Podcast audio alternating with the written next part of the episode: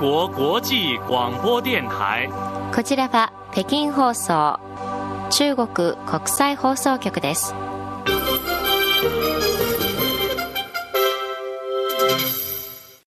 こんばんは。ニュースをお伝えします。まず主な項目です。習近平総書記は統一ロシア党のメドベージェフ党首と会談を行いました。外交部は中国・オーストラリア関係の健全で安定した発展は両国国民の根本的利益に合致すると述べました。外交部は中国は状況に応じて入国往来により多くの便宜を提供すると明らかにしました。以上がこの時間の主な項目です。はじめに習近平中国共産党中央委員会総書記は北京市内の長魚台国賓館で21日、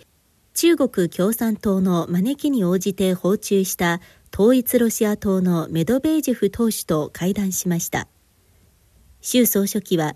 中国共産党と統一ロシア党は長期にわたって制度化された交流を展開し、中ロの政治的相互信頼を固め、両国の互恵協力を推進し、両国の戦略的協力を示す独特のルートとプラットフォームを展開し、新時代における中ロ関係が長期的かつ安定的に推移するための力強い支えになったと述べました。習総書記はウクライナ問題について、関連各方面が理性と自制を保ち、全面的な対話を展開し、政治的手段を通じて安全保障分野の共通の懸念を解決することを希望すると述べました。メドベージェフ氏は統一ロシア党と中国共産党の協力はロ中両国関係の重要な構成部分だ。両党関係は近年高いレベルの発展を保ち双方は幅広い交流と協力を展開してきた。統一ロシア党は中国共産党と国政運営の経験の交流を強化し、両国指導者が達成した重要な共通認識を着実に実行し、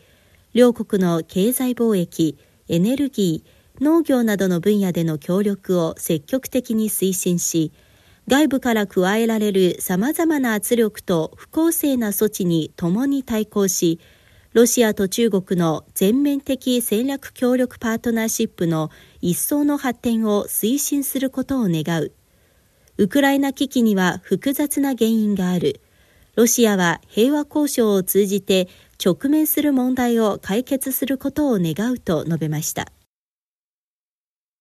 オーストラリアのアンソニー・アルバニージ首相とペニー・ウォン外相はこのほど、中国とオーストラリアの国交樹立50周年について発表したメディア向け声明で、合中関係は両国に大きな利益をもたらしていると強調しました。オーストラリアのウォン外相は20日から中国を訪問しました。両国がウォン外相の中国滞在中に国交樹立の50周年記念日を迎えたこともあり、各方面は中豪のハイレベル交流と両国の関係発展に高い関心を寄せています。中国外交部のモーネー報道官は21日の定例記者会見で、アルバニージ首相が両国の国交樹立50周年を記念するため、オーストラリアの新聞、オーストラリアに寄稿した署名文章に注目したとして、文章には50年前の豪中国交樹立がオーストラリアに多くのチャンスと繁栄に満ちた世界を予見させた。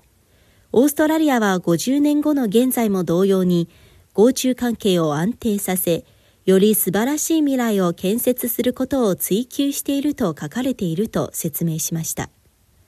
もう報道官は、この会談は両国間の最近における重要なハイレベル交流だと説明しました。次に、外交部のモーネ報道官は21日の定例記者会見で、中国は近日中に入国時の隔離政策をさらに改善させるのかとの質問に対して、新型コロナウイルス感染症の発生からおよそ3年間、我々は統一された計画と配慮、協力とウィンウィンを堅持してきた。世界に先駆けて操業や生産を再開し、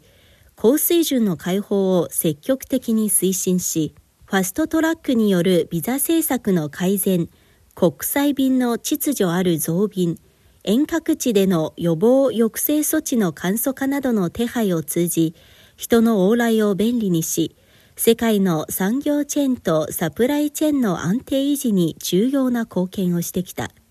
中国は国境を越える人の往来にその時々の状況に応じてより多くの便宜を提供すると述べました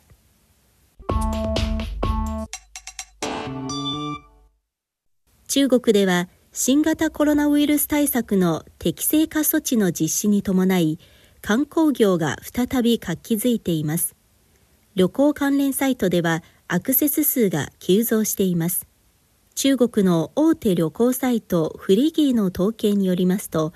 年末年始の航空券の予約は過去1週間で3倍に増えました。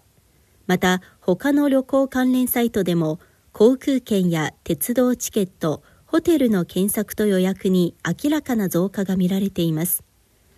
旅行先としては、南部の海南省三亜市と関市治安族自治区北海市、南西部の雲南省霊光市、南東部の福建省アモイ市に検索や予約が集中しているということです。大手旅行会社の関係者は、国内外の協力パートナーとすでに多くの観光商品を開発している。再び観光のピークを迎えられると思うと話しています。お聞きの放送は中国国際放送局の日本語放送です。ただいま北京からニュースをお伝えしています。次に、中国南東部の厚生省に本拠を置くヘリコプター製造会社中高工業生姜引き工業によって製造されたヘリコプター S300C の1号機が20日顧客に引き渡されました。主にパイロットの訓練や低空観光などに使用されます。1号機の引き渡しは国産化された S300C が国内市場への参入に成功したことを示しています。S300C は重さおよそ1トンの軽量多目的ヘリコプターです。このシリーズは世界で最も人気が高く、保有台数が最も高い訓練用ヘリコプターの一つで、経済性が極めて高く、使用寿命が比較的長く、飛行性能の信頼度が高いことから、パイロットなどの訓練や農薬の空中散布、航空撮影、スカイパトロールなど幅広い分野で使用されています。国家発展改革委員会などの部門はこのほど、コミュニティにおける火星サービス推進に関する指導意見を交付しました。指導意見は2023年末までに都市部のコミュニティ火星サービスネットワーク拠点によるサービスのカバー率を90%以上に到達させ、2025年までに全国でコミュニティ火星サービス能力の完全網羅を基本的に実現させるという発展目標を定めました。具体的な措置はまず、火星サービスネットワーク拠点の導入を促すことです。火星サービス企業をコミュニティ内の総合サービスセンター、デイケアセンター、託児機構、高齢者食堂など既存のサービス施設に組み込ませ、賃料を適切に減免します。次に火星サービス研修の導入を促すことです。火星サービスに従事する意欲のある農村部の労働力やコミュニティ内の失業者、定年退職者を対象に各自の能力や特徴に合った課税サービス研修を行い、要件を満たした人に対し、規定に基づいて技能向上手当を申請します。以上、この時間のニュース、超いい感がお伝えしました。